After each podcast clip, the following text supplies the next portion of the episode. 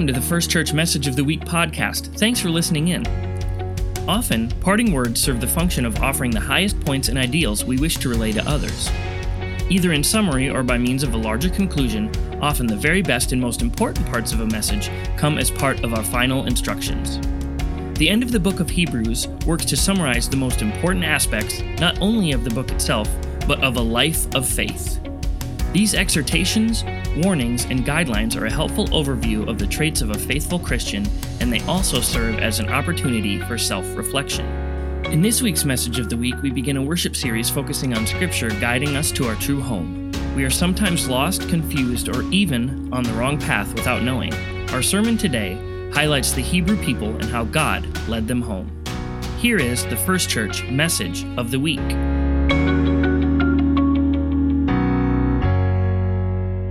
So, in the month of August, we are starting and diving into a new series called Lost Finding Our Way Home. And I'll talk a little bit more about this series, but we are going to look at the book of Hebrews and what it means sometimes when we are lost. But first, let us dive into our text for today.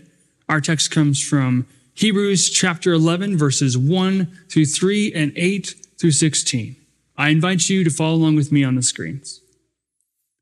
Faith is the reality of what we hope for, the proof of what we don't see. The elders in the past were approved because they showed faith. By faith, we understand that the universe has been created by a word from God, so that the visible came into existence from the invisible. By faith, Abraham obeyed when he was called to go out to a place that he was going to receive as an inheritance. He went out without knowing where he was going. By faith, he lived in the land he'd been promised as a stranger. He lived in tents along with Isaac and Jacob, who were co heirs of the same promise. He was looking forward to a city that has foundations, whose architect and builder is God. By faith, even Sarah received the ability to have a child, though she herself was barren and past the age for having children, because she believed that the one who was promised, the one who promised, was faithful. So descendants were born from one man, and he was as good as dead.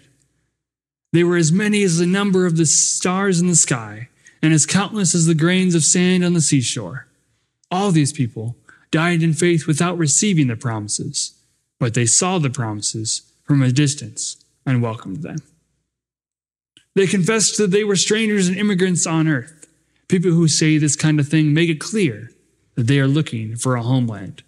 If they had been thinking about the country that they had left, they would have had the opportunity to return to it. But at this point in time, they are longing for a better country, that is, a heavenly one. Therefore, God isn't ashamed to be called their God. He has prepared a city for them.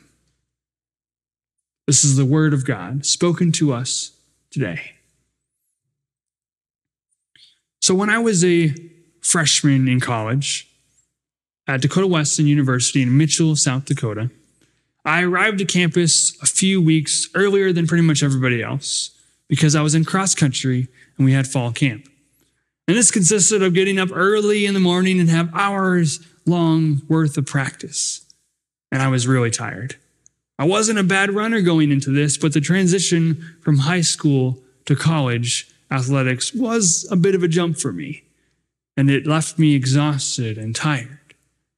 And not only that, but this was my first time away from home for an extended period of time, more than a week. And it was the first time I was ever away from my family for that long, too. And I am an identical twin, and so this was the first time for me being away from someone who I shared pretty much everything else with, all other experiences, someone who I could turn to when I was uncertain about what I was going through. So this is my first time away from him as well. A lot of firsts, a lot of changes, a lot of transitions my first couple of weeks of college. And I mentioned I'm not a bad runner, but I wasn't the fastest person on the team either. And if you don't know much about cross country, cross country practice is a lot different than most other sports because we're not confined to a pool or a court or a field or a track. For cross country, you basically do your workout on the entire city or place you're at. And so our runs would consist of meeting in one place, finding out what we were supposed to do, and then going and running around the city of Mitchell. And our coaches would basically tell us what kind of a run or workout we were supposed to have. We had uh, recovery runs, which were just basically easy runs where you would be running at a pace where you could talk to your buddies and we just we'd get the miles in basically. Then we had tempo runs, which were not as fast as we could go, but not very slow either, just kind of an uncomfortable pace that we had to try and keep. Wasn't much talking going on there. And then we had progression runs. And these were runs where we would start off slow as a group, and eventually, mile after mile, would get faster and faster and faster until the last mile, you're going as fast as you possibly could. And so, on this particular day, we were instructed to go on a progression run, starting off slow, going faster. And I, the group of people that I was kind of roughly around in terms of my pace, they were a little faster than me, but it was two people. And so they would run in front of me, and I would be the freshman that kind of tucks in right behind them in between their gap, you know, like finding your window in a picture. That was me running. And so we started off on campus and we start going off into the community. And the first couple miles, no big deal, right? It's we're starting off slow, getting into it, getting loose, getting worked in. But as it got faster and faster as the miles went on, I began to struggle a little bit more. And I started to lose touch from my little gap window. First, it was five meters away. Then they were 10 meters away. And pretty soon, my two buddies were 20 meters. And before I knew it, they were a block away. I was really losing them. Don't get me wrong, I was trying as hard as I possibly could to stay in contact, to stay in touch with them but it was really hard. And you can really tell when a runner is struggling, especially during a race, because their form just goes to crap. And that's what happened to me. Ideally, you'd be running, your eyes would be straight up, your shoulders are relaxed, your arms are just shoulder width away, you're driving, you're slightly leaning forward, your, your legs are pumping too. That's the ideal form. But for me, particularly when I started to get tired and I struggled and I was pushing hard, I would get tense. So my shoulders would come up and my head would go down and I'd start to run like this, I'd try to power through. But the problem with that is also that it kind of compounds on itself because when I start to do that, it constricts your airway. And so it makes it harder to breathe. And the more tense you get, the harder it is. And the harder you push, the harder it pushed, the less I could breathe. And it goes in on itself. And pretty soon, it's really hard to go anywhere. So this is the state that I was starting to come in as I was losing my teammates during this workout, as I was trying to push harder and harder. And I know for me particularly, my coaches always told me, keep your eyes up, Bryce, keep your eyes up, because I would always get stuck looking down, being all tight and tense. If I could look up, I would at least see what I'm being drawn to and I would kind of release a little bit and have my form back. But that was not happening today. And so eventually I got to the point where I looked up and I couldn't even see my teammates. They were completely gone. So not only had I lost my teammates and I was unable to continue my workout like I should have been, or at least keep the same pace that I should have been keeping. But also was in this moment that I realized I had no idea where I was at. I was utterly lost. And I had no idea how to get back to campus, how to get back home. Now, it was also at this moment that all these transitional things, all these firsts, started to pile up on me internally as well as I tried to fight the panic because again, I had, didn't have my support system. I was far away by myself in a place I didn't know, being more exhausted than I normally was. And I was trying to think of how to get myself out of this situation. I was doing everything I could not to just collapse and break down. Have you ever felt like that? Have you ever felt like all the things in life that are thrown at you, changes and challenges, have piled up on themselves, and you find yourselves unable to move forward? Have you ever found yourself lost? Have you ever been physically lost? Maybe you can think of a time. But have you also maybe ever been spiritually lost, or emotionally, or mentally, or relationally lost, unsure of where to go and where you're even at? Maybe you felt like you lost your faith at one point or another. As Christians, maybe you've felt lost as to where God is calling you or who God is calling you to be. It's easy for us to become lost at times. It's easy for us to lose our way. Like when I was running, sometimes we are so focused on the task at hand that we lose track of where we're trying to go or how to get home. All of us have become lost, and we need help finding our way home. Now, as I mentioned during the month of August, we're going to look at the times of life when we might feel lost. In whatever sense lost means for you, whether it's fears physically, emotionally, spiritually, mentally, relationally, however you feel lost. We'll look at the times where, like me as a runner, we break down or we lose sight of where we are aiming for. And we'll talk about what it means to be lost and how we can find our way home again. The last three chapters in the book of Hebrews summarize the entire book, and they offer these final words as a reminder, lifting up the aspects of what it means to have faith and what it means to be a Christian. And so we'll look at these final words in the three chapters of Hebrews as an opportunity to reflect on our own lives, to see where we are called to be as faithful Christians. Now, the writer of the book of Hebrews knew the challenges of faith. They knew the cost of being a disciple of Jesus Christ, and they knew how hard it is to remain focused and faithful to God at times. But they also knew that despite everything that works against us, we can remain faithful followers of Christ.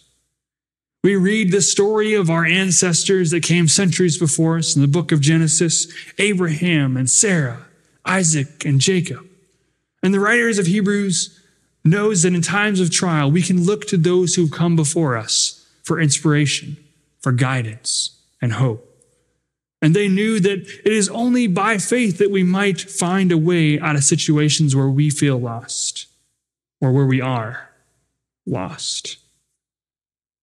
Because, in a sense, we are all strangers to this world.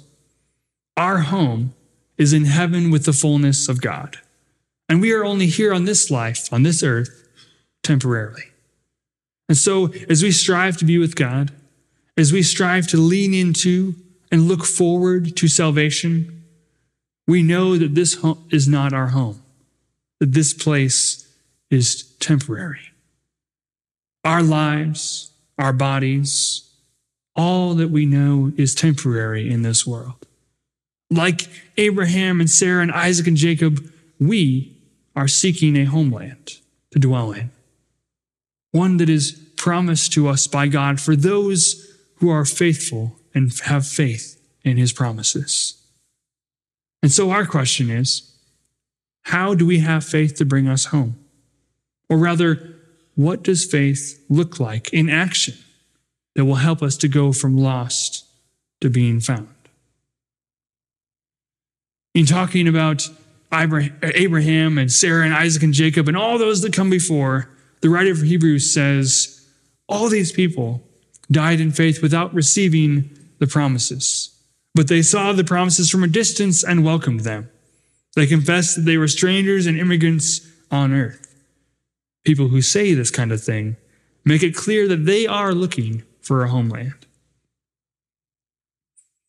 Those people died without receiving the promises that they saw ahead of them throughout their lives. But still, they welcomed what was to come. They knew heaven was waiting for them, and they spent their lives following God and seeking the promised land. We think of one of our all time Bible greats, Moses, who wandered in the wilderness with the Israelites after freeing them from captivity in Egypt. And even he was lost in those 40 years. Even Moses died before really reaching the promised land. But still, he welcomed what was ahead the fullness of God. So I ask again how do we have faith to bring us home? Well, the truth is, our hearts are what lead us home. Our hearts are what lead us to God. And their hearts were what led our faith ancestors to the homeland they were seeking. We can think in our minds and think that we believe all that we want, but until we embody our faith in our hearts, we will fall short and remain lost. And to help explain this, I look to John Wesley, the founder of Methodism. He knew that faith was one of the most important aspects of life. He knew that it was one of the most important theological concepts, and he knew that it was also one of the most complex ideas. And throughout his life, he kind of developed his faith and his understanding of what faith was. And eventually, he was able to articulate three different aspects of faith. The first, he thought of faith as believing in the truth of Christian revelation. In other words, faith is first and foremost belief. Second, he expanded his understanding of faith to involve both trust and confidence. So it's more than just an unchecked belief in something, but it has to have substance that we trust that leads us to having confidence. And thirdly, Wesley realized that trust in God as a part of faith means that faith is the evidence of God's love, that we can guarantee our trust and confidence in. So Wesley believed that if someone had a high enough level of faith and assurance of God's love, that they would be completely filled with that love. And this idea is reflected in our verses from Hebrews. Faith is the reality of what we hope for, the proof of what we don't see. By faith, we understand that the universe has been created by a word from God, so the visible came into existence from the invisible. It takes a high level of belief in God, with trust leading us to confidence that then leads us to love. And this high level of belief, aka faith, comes from our hearts. We think it sometimes comes from our head, but it comes from our hearts. Because all of us are lost and need help to find our way. As Christians seeking to be in relationship with God and reach heaven, we are strangers seeking a homeland. And while faith itself won't lead us home, embodied faith, full of trust and confidence, will. Embodied faith comes from the heart and it guides us to action. Embodied faith brings us back to God when we are lost. Embodied faith in what we can't see shows us a level of trust that provides clarity, both mentally, spiritually, emotionally, relationally. Embodied faith enables, to ha- enables us to have confidence and trust when we feel overwhelmed in everything that is going on. Embodied faith helps us to keep pushing when we feel we don't have the energy to continue moving forward. Embodied faith enables us, like our ancestors, to keep our eyes up, focused on God, when all we want to do is focus downward on the mess that we are in. By faith, Noah was able to build an ark. And by faith, Abraham obeyed God when he was called to leave his home. By faith, Sarah was able to have a child at her old age. And by faith, we can find a way home. So embody faith. Let it fill you with the love of God to the world around you. because in love, our invisible faith is made visible. Our invisible faith is made visible in love. That day I completely fell apart when I was running was a hard day for me. I had to fight everything inside of me not to just give up. I was lost by myself, miles away from the place that I knew. I was unfamiliar with my surroundings. And in that moment, I turned to God. On that day, my faith that I held inside became embodied in me. Like John Wesley, I had confidence and trust that while I felt like I was alone, I was not. That the invisible God was with me. And by faith in my heart, I was able to get out of that situation. Even though I was physically lost, I knew that I had already been found. So I would love to tell you that that means God showed me a bright light to follow or a yellow brick road to go along. I'd like to say that I heard God's voice like Google Maps turn left in 200 feet and right at the stop sign. But that wasn't the case.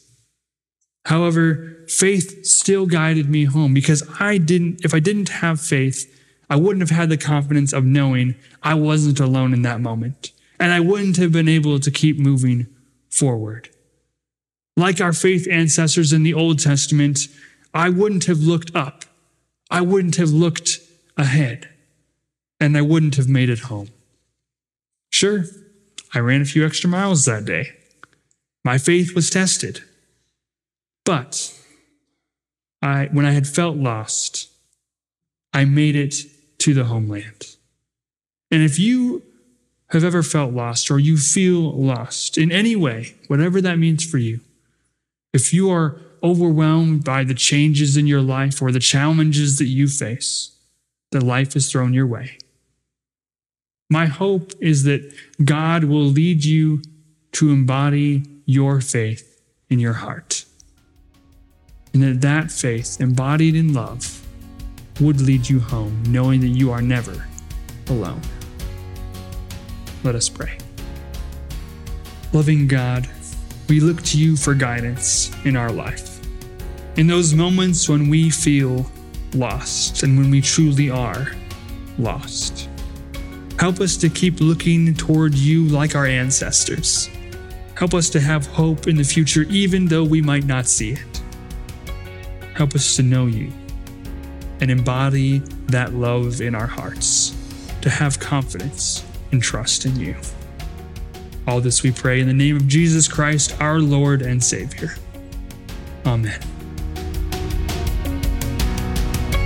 Thanks for joining us for the First Church Message of the Week. To stay connected, subscribe to this podcast and follow us on Facebook. For more information like our church calendar, worship times, and upcoming events, visit our website at watertownfirst.church. This has been the First Church Message of the Week.